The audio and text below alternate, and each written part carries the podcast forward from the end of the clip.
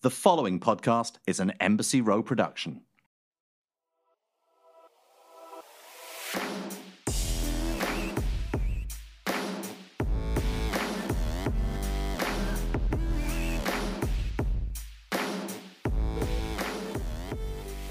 Hi, this is Sarah Riff, and welcome to Having It All and Other Lies, the podcast where I talk to people I admire about letting go of perfection, embracing the chaos, and redefining what success and happiness look like to them, because ultimately, the only definition that matters is our own. Joan Crawford once said, I think the most important thing a woman can have, next to talent, of course, is her hairdresser. And for that reason and more, today's guest is a very special one to me.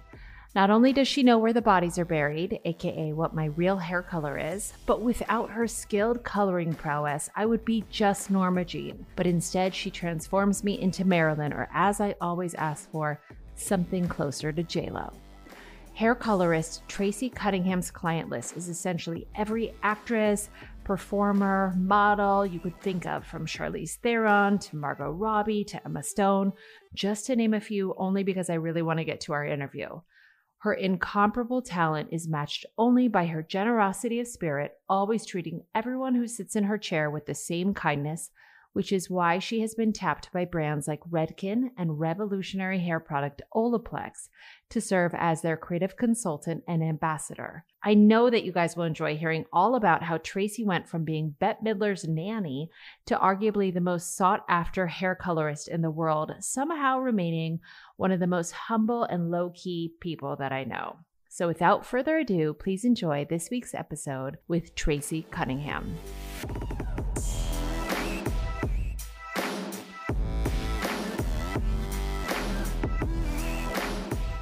Tracy, this is a very exciting day for me. Number one, because I love you so much, but number two, because I know that this is slightly uncomfortable for you and you didn't really want to do this. And so I'm very happy to give you your shine because you're the least self promoting person that I know, but obviously the most talented and well regarded. So thank you for being here. It is my pleasure. I don't know if it is yours, but I'm very excited Also to see mine.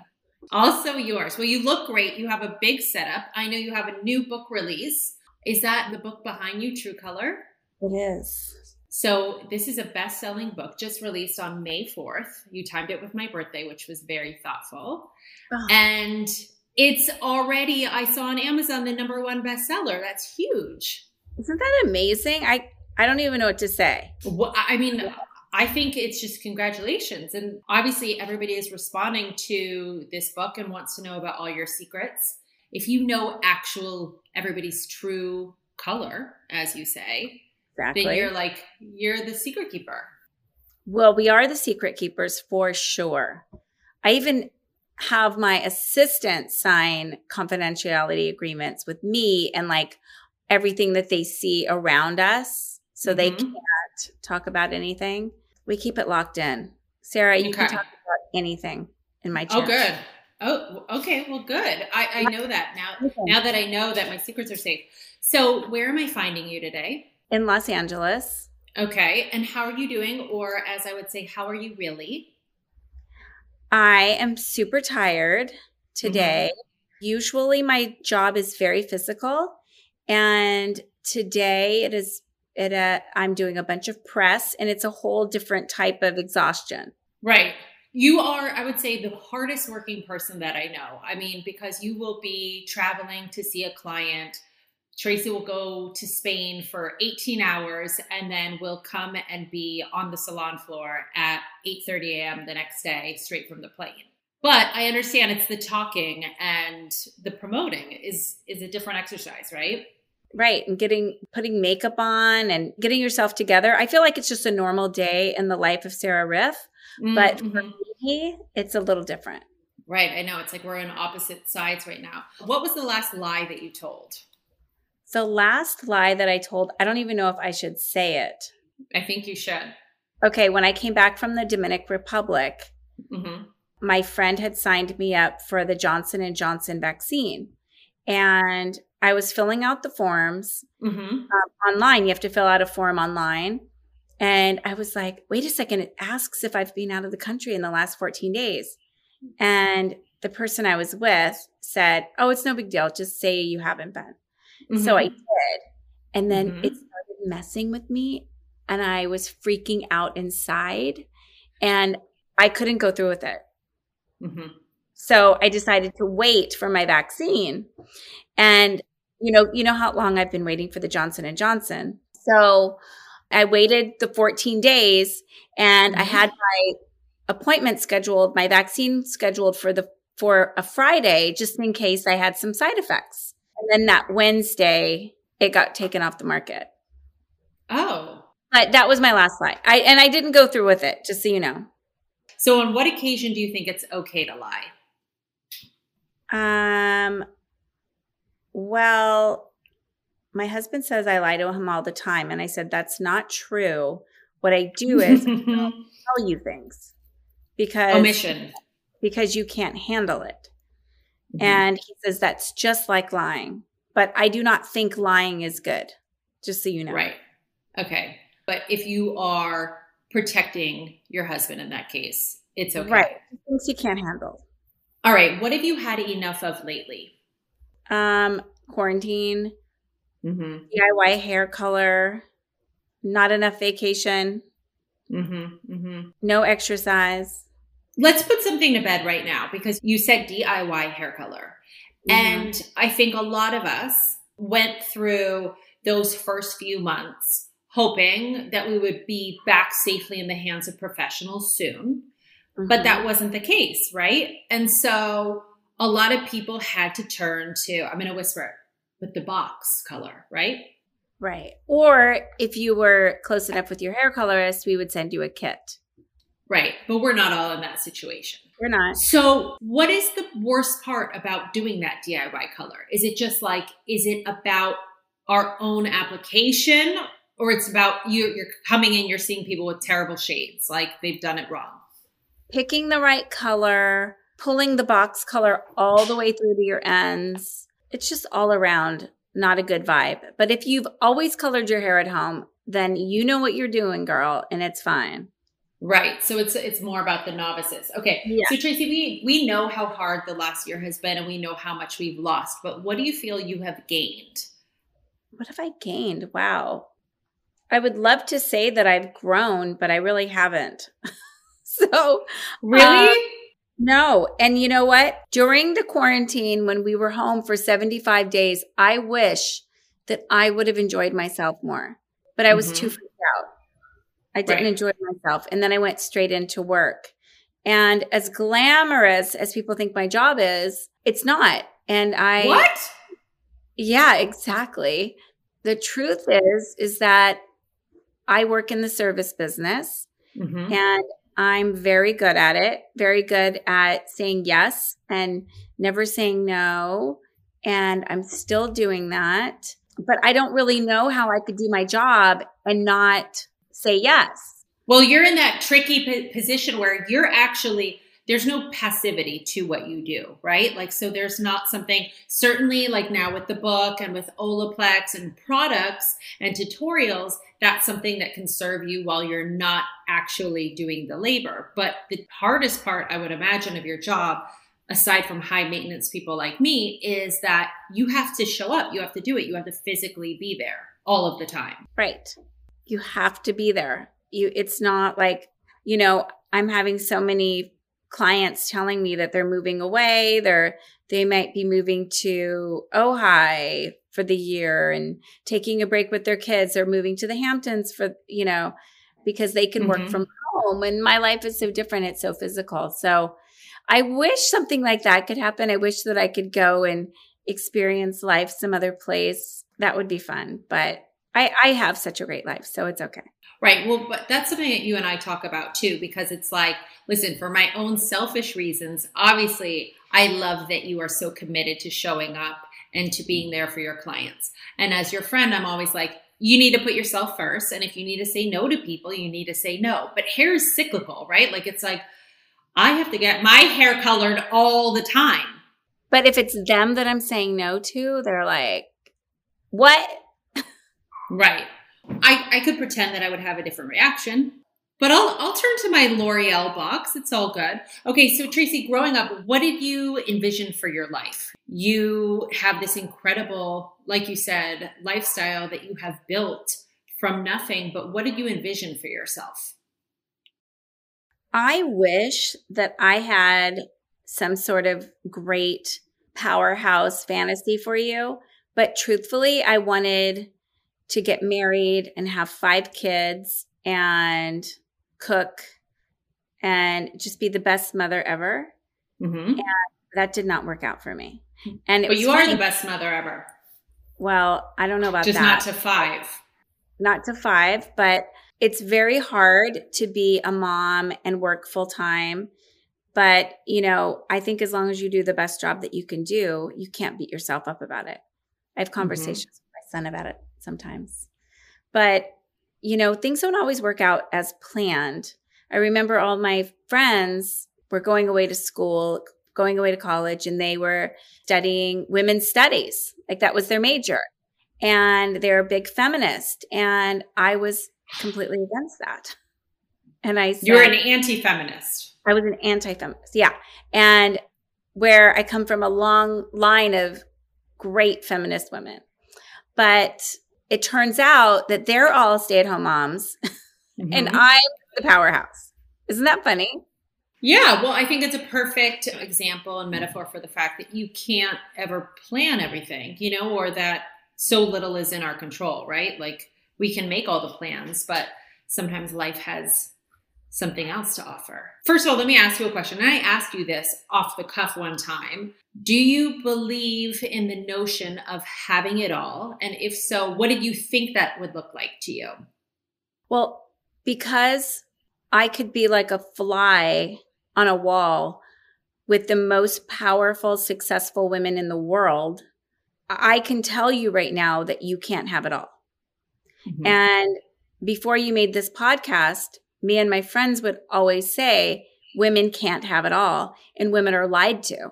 So I feel bad for women that were lied to and said, you know, you can do it all. You can be the executive. You can do this. You can do that. You can do your whole life and then wait to have your babies when you're 45. And I mean, there were so many of my friends were so lied to and it really damaged them because they're so successful but they missed out on having children or just enjoying life. I mean, you don't always, you know, you can't have kids to make you happy, but there's so many lies going around, Sarah. It's really hard.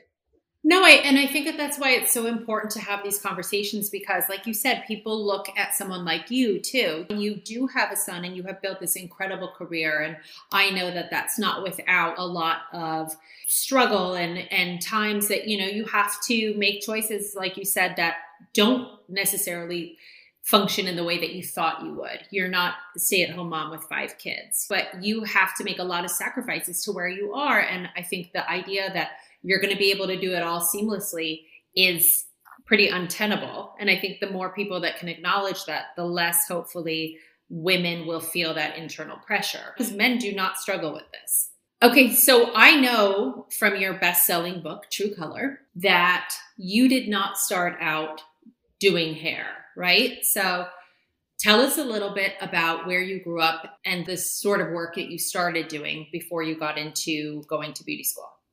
First of all, I always did hair when I was mm-hmm. in high school, even younger, but I would I would do everyone's hair in high school. And everyone just assumed that I would go away to beauty school. But what happened was when everybody was applying to colleges or vocational schools, I don't know what it was. I just felt like maybe this isn't the career that I want to go in because the girls that were that were all signing up for beauty school were doing it because they didn't know what else to do. Where mm-hmm. it was my passion, and it had mm-hmm. always been my passion. And I don't know, I just sort of did something different. I didn't know what I was going to do. And I jumped in my car and I drove down to California and I worked at the Jelly Company. It was a real estate office. But where did you where did you grow up? I grew up in Seattle. So I knew that real estate wasn't for me. Then I did move to Merrill Lynch, this real estate office. And then I wound up being a personal assistant to this guy, Mike Bruno, who I Okay. have not spoken to since, but he did create First Dibs. Oh God, why don't you talk to him anymore? That feels like a good relationship to have, especially as you're furnishing homes. Right. Shout out to Mike Bruno. Right. He was pretty fabulous, even at like 20, whatever he was. He was Mhm. like 25, and I must have been 18. So, and then I moved up to LA and I was, I did odd jobs Mhm. and I was working at LA Models. They decided to open up a headhunters agency and I was working there and I got fired. Then I got a job at PMK. Wait, fired for what? Fired, I don't know. They said I wasn't doing my job, but Mhm, but what do you think it really was about? I don't I honestly don't know because I really tried very hard. Oh, okay. That was their mistake. That was big mistake, big mistake. Huge. Huge. Huge. Then you got a job at PMK uh, as a publicist? As a as a receptionist Okay. and I was so depressed hmm and I just I heard that Bette Midler was looking for a nanny. So I applied and I got the job and I just thought this will be really good for me because it's everything I want to do. Right. Which was what? Be around Bette Midler and watch her kids. Right? Be a housewife Yeah. everything I know from Bette Midler. And then, so as the folklore goes, or, you know, as well as the intro to your book, Bette said that you were an incredible nanny, but you didn't know how to cook. Right. She says that, but I did cook for her and she didn't like it. Apparently, not very well. Right. But I could cook. Okay. Well, so then Bette in true Bette form, right? Yeah. Yes. Sends you to cooking school, which is, by the way, if I had a nanny who was just terrible at cooking, I couldn't imagine I'd be like, you know what I'm going to do? I'm going to send her to culinary school. Like, that's incredible. And I want to say, as an aside, and my personal feelings about Bette aside, because Tracy knows that I was snubbed by Bette once as a child when I tried to take a photo with her at the beach, and it's haunted me ever since. I've never been able to get past it. You were probably there, and actually, you were probably the person that we asked, and you probably said, "Not now." She was probably in her bathing suit and probably didn't want to take, you know, a photo with a beaches fan. But it's it's haunted me. But that aside, we have a lot to thank Bette for because not only did she send you to culinary school, but then it seems like you were ascending the ranks of the Midler house, correct? And then you became her assistant. hmm And then she speaks about you meeting somebody and you all of a sudden became a young mom, right? Yes. Yes. Okay. And Bette still has you in her employ, Yes. but that you came to Bette saying she could, or she sensed one day that you weren't happy, right? Well, she we had a huge earthquake and she decided she would move to New York. Mm-hmm. And I wasn't going to move to New York. So Mhm. I started looking for another job and I found Mm-hmm. a job. And I used to do her hair too. I used to watch Robert Ramos do her hair. And I would try to do her hair the way Robert did her hair. He was he's pretty magical, that Robert Ramos. You're working for Bette for several years at this point because she says you become pregnant. It's sort of like they're having a baby, right? Like they're so excited to have you and this new baby as part of their family. They're in the delivery room with you, right? Literally, yeah, she was. She was my Lamaze. Okay. Can't take a photo with me, but can deliver your baby. But okay. And then so she's moving to New York. I got Mhm. a job with another celebrity. Ooh. And she said, I don't want you schlepping for someone else. I want you to Mm-hmm. do hair. You love hair. So I went to Santa Monica Community College Mhm. and they told me that I made too much money to get any sort of financial help. And I said, Well, that's ridiculous. I just make enough for me and my baby. And they said, Well, if you make more than 12,000 a year, we can't help you. And I said to them, Okay, so I just need to understand this. If I go home right now and just sit on my ass and collect collect unemployment for a year, and she goes, full ride. No way. I swear. But that's that that's like conventional wisdom, right? All convention and no wisdom. So what I said was, wow, if I was president, what I would do is I would look at everybody's social security and see who's been working since they were 15 years old And that's who I would give a full ride to because I was at a, you know, a public community college. So mm-hmm. I just thought this is the strangest world we live in. We give money to people who sit on their tukuses, but uh-huh. we don't give money to people who have worked every single day since they were 15 years old. Doesn't make any sense to me. So you said to Bette, like, I make too much money and they won't give me any help. And she said, Tracy, I'm going to send you because this yeah, is your call. She said, pick, she said, pick whatever school you want and I'll pay for it. And honestly, I went to Estilo and I talked to all the guys there. They were my, my mentors. And I said, what school should I go to? I really don't want to spend that much money. I don't want to go to Vidal Sassoon. And they said, you don't need to. Just go to Marinello's.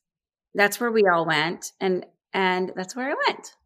And they said, everything you need to learn, you'll learn as an assistant. Okay.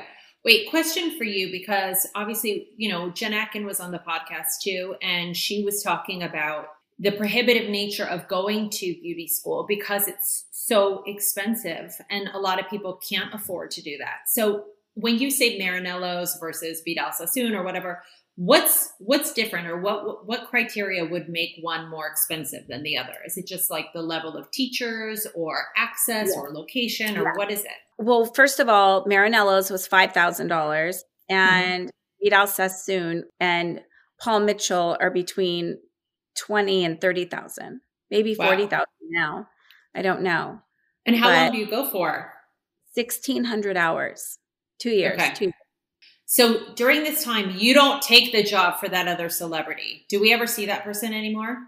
No, no. It's a good thing. Okay. So then you graduate. And during that time, did you also still work for Bette or you were just focusing on school? So after school, I would I would drive to her house and I would do everything that needed to be done because she was in New York. And I also had a night job where I worked at a beauty supply called Elan Elan on Santa Monica Boulevard, and it's not there anymore. And you also had a baby. And I also had a baby.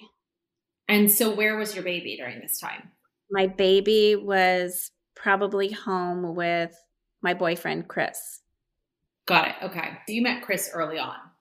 Yes. All right. So then, so you're done with all the hours, you graduate beauty school, and then where do you go? Like, how do you get your start? Because when you were doing your friend's hair in school, were you coloring their hair or you were styling it?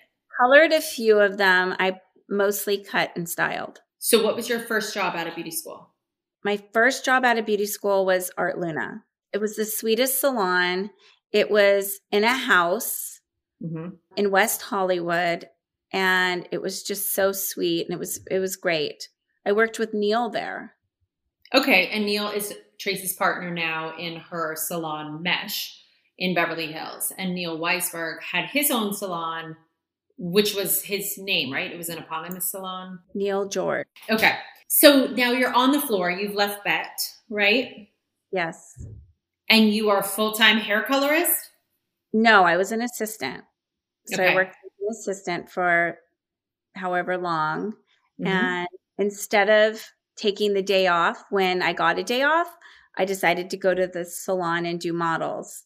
And I like to say that because my assistants who don't have babies will complain that they're not on the floor yet, but they don't do models. What does that mean, do models? In order to become a great colorist, choosing to work for somebody who's good and absorbing everything that you're learning, but you also do clients on your own. But models are are actual real people or or we're talking like those heads. Real people. So instead of just assisting and saying, "Hey, get me like 7C and 8C for Sarah Riff," you're coming in after hours, you're practicing your craft, you're putting in the extra time, and you're also doing hair on your own versus in the other format, you're kind of assisting someone and not really working on someone's hair necessarily, right? Right. Right. Okay. You know, it's it's you have to be tenacious when you're an assistant. You have to take mm-hmm. every opportunity. And if you know that your bosses are looking at you, you have to, you know, you have to to do it. Right. Do you feel like people are more apt now to feel like they're supposed to rise that much quicker without putting in the time? people do rise quicker with Instagram. It's pretty Right. wild. Instagram has brought hairdressers to a whole other level. It is so wild. Hairdressers now, with one client, could become somewhat of a success on Instagram. Mhm. And a lot of colorists posting photos, even with a filter, Mhm. you know, become very popular. So it's just it's it's a whole new game. Back in the day, you had this thing called word of mouth that you would you would make your clientele. So Right. it's just a it's just a totally different world. And I love the Instagram world. And then there's a part of me that sort of goes, you guys have to work a little harder for it. I had to work really Mhm. hard to get to where I am. Okay, so you were you were coming in and doing models. And by the way, it's so funny because if you say like doing models is a prerequisite of the job, it feels like most all of us would be willing to do models. I just wanted to clarify exactly what that was. You know what I mean? Right. You're thinking that I'm doing Lily Aldridge already. No, I thought you're doing Marcus Schenkenberg on the weekends for fun. Right. You know what I mean? Yes. Wink, wink. Yes. Okay, so you're doing models, and then how long are you an assistant versus you, or you get on the floor? Two years, two and a half years, something like that. At that point, you've left Bette and you are fully immersed as a hair colorist. Yes. And I'm so scared because I'm Mhm. thinking, is anyone going to come and see me? And am I going to be able to support my child?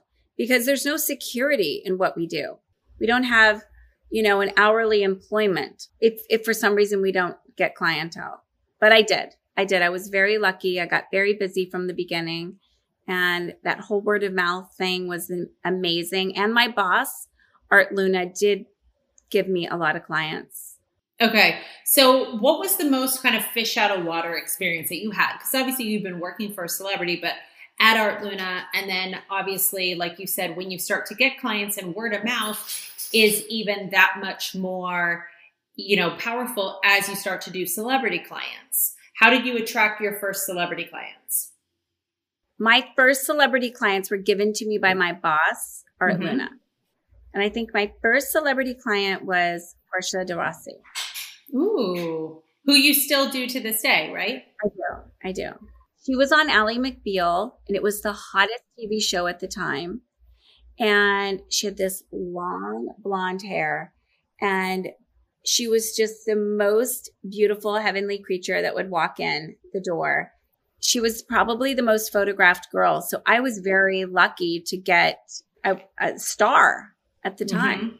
Yeah. So then all of a sudden you're coloring the most popular girl's hair, right? So how long do you stay at Art Luna before? Because obviously you have your own salon now, but when we first met, that was at, was it at Byron? Yeah, I think it was Byron and Tracy or Neil George. Byron and Tracy. I think at Byron and Tracy. So you said earlier that people think that the job is very glamorous, but it's not necessarily. So for anyone who's aspiring to do what you do, what would you say are the least glamorous aspects of it? knowing that your schedule isn't your own, your Mm-hmm. life isn't your own. I mean, listen, there are a lot of hairdressers that do have boundaries, and that's great for them. But, you know, that is one of the non glamorous things about our job. I mean, even it doesn't matter if you have the biggest boundaries.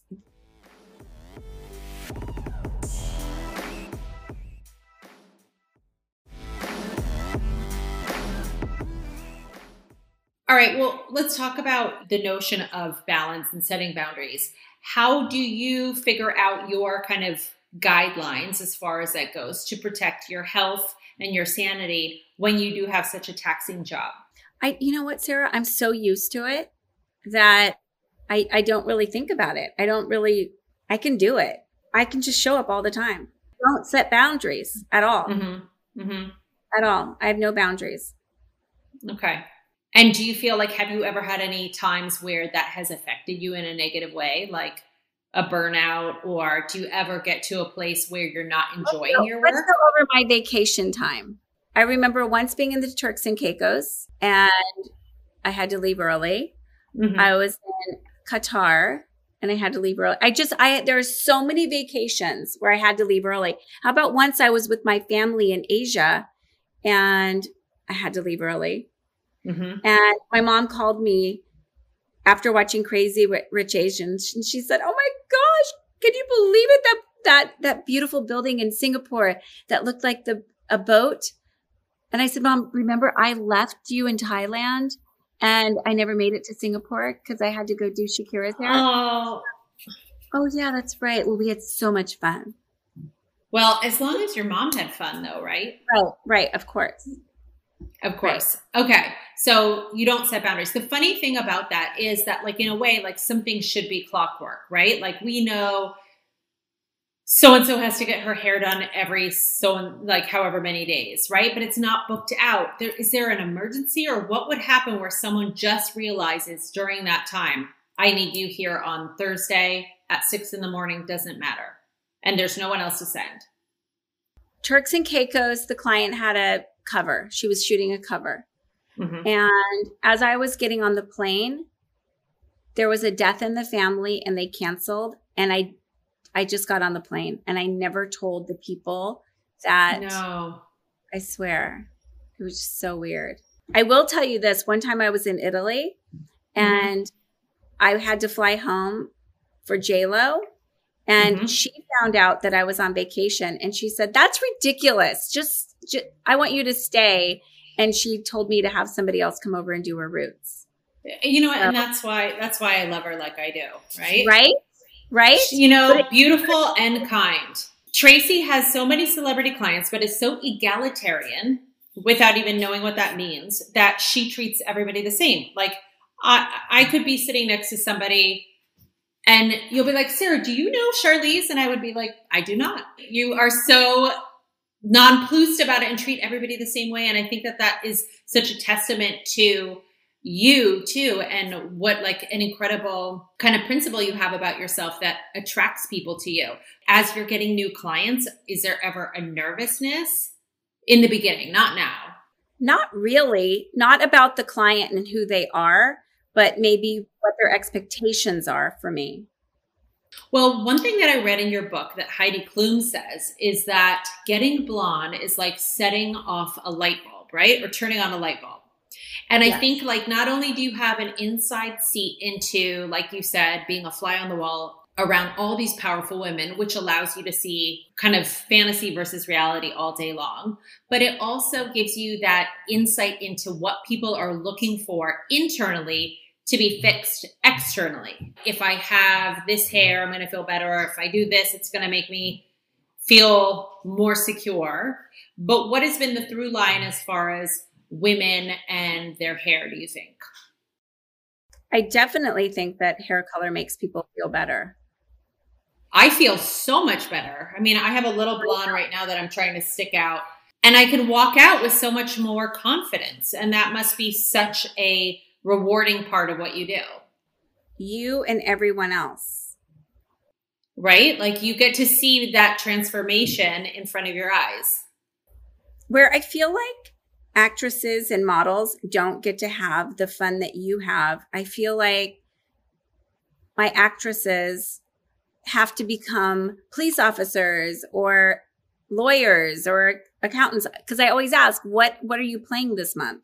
What are you right this movie? What are you? Because right. the hair color has to reflect the job.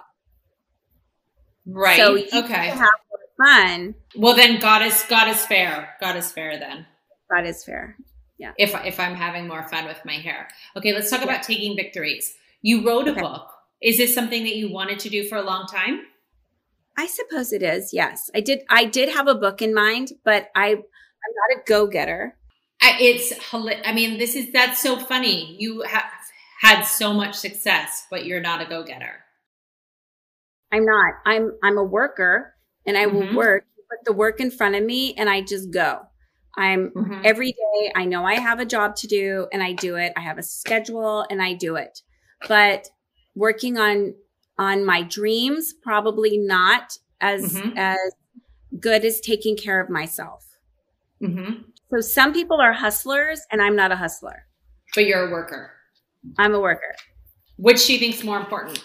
I think having both in life is great because how would anything ever be invented? How would anything ever get done? And my client, Ellen Goldsmith Vein, who's a hustler and an amazing woman, said to me, Do you have a book idea? And I said, Yes, I do. And she said, Well, I have publishers coming to my office. And and I said, I have a great idea for a book. And she said, I want you to come over. I want you to pick it. So I went over, I picked it, and they said, Great. Do you have anything in, you know, do you have a, a treatment proposal? And I said, What? What is that?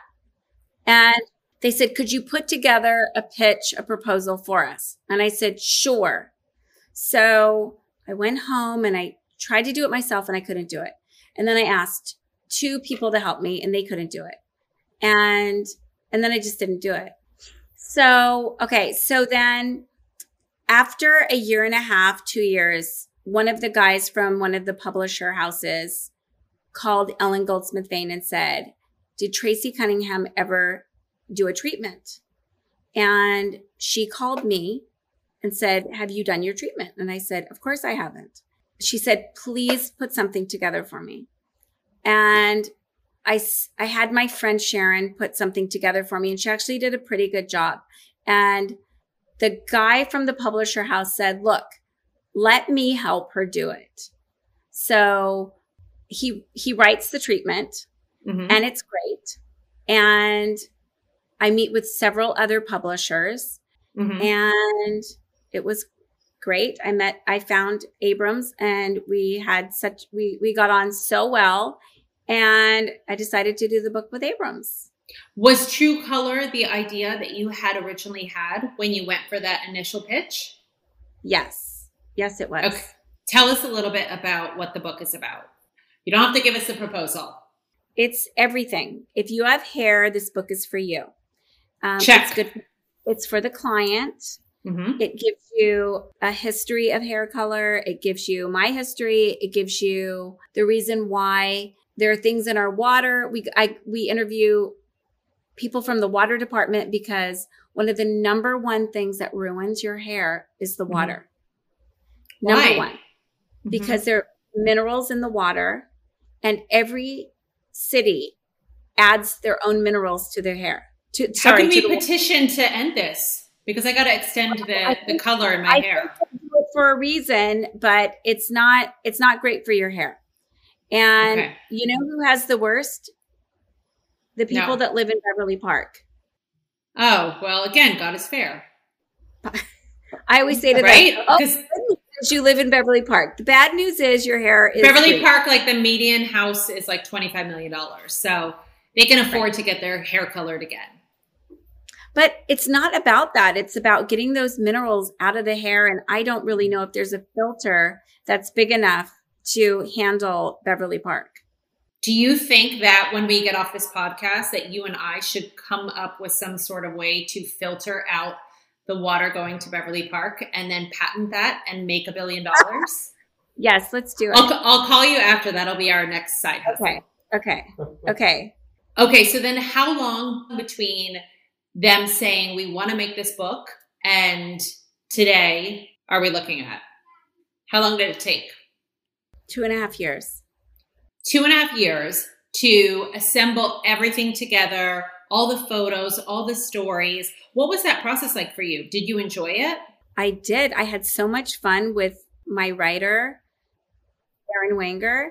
She's amazing. And I actually met her because she flew to Dubai to interview me and Jen for our Dubai trip for the Hollywood Reporter. Early days, Tracey, you, Jen Atkin, I think were there other stylists at the time used to fly out to Dubai and do like what 25 30 people in a day and how did they find you guys well i was already working there i mm-hmm. i was already i was already going to dubai and we needed a hairdresser to go with. So I thought of Jen. I thought she'd be great. So I called Jen and asked her if she wanted to come to Dubai and she was super excited to, just like I was. Oh, I'd love to come to the Middle East, you know? So she, let's go to dinner. We go to dinner and she says, okay, you need to get on Instagram and you need to start posting about work. And I right, said, well, I remember this. so anyways, she said, you have to think of it as more of a professional mm-hmm. thing. And I said, okay. So I, I thought about it and I was like, I've got to figure something out about this. But it was, I'm so happy I invited her to Dubai and I'm so happy she got me on Instagram. So I will forever be indebted to her because I would have been so tardy to the party. Okay, Tracey, as far as goals go, it sounds like you're more fluid. Are you someone who's able to acknowledge victories and acknowledge how much you've accomplished already? Yes and no. I feel like this is great that Chris is sitting right there. Chris, does Tracey ever revel in her accomplishments? Tracey is wonderfully humble. Mm-hmm. She always says yes to her clients. I don't think she has time to sit there and go, I'm great. and that's why it took her two and a half years to write a book because she was writing her book on her free time, which is barely Never. anything. Right.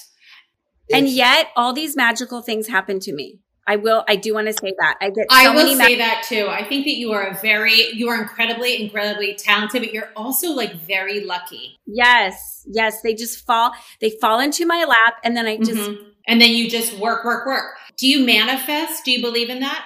yes. And if, and if anybody ever like gives me an opportunity, I go for it, except if it's for me. If it's something else, like writing a book, it was, Mhm. it's harder.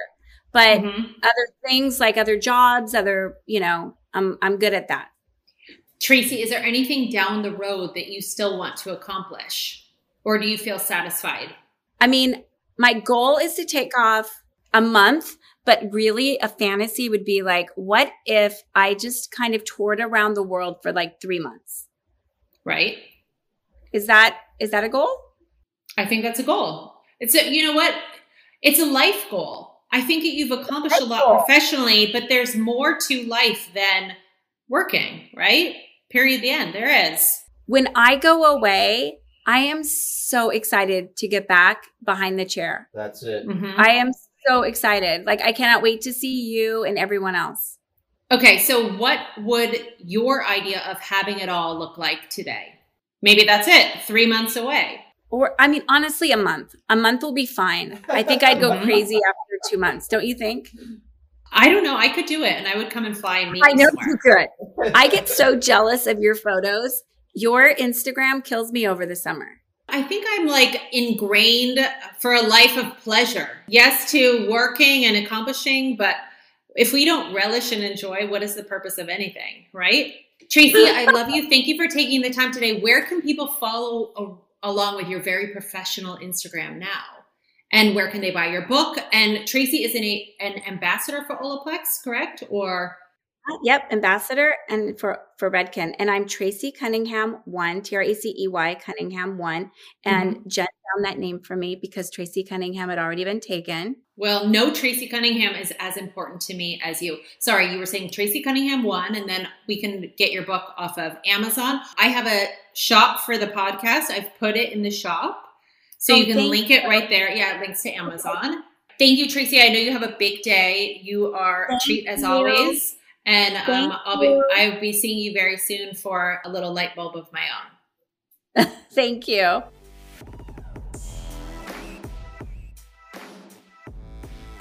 Having It All and Other Lies is a production of Embassy Row. Our executive producer is Sarni Rogers.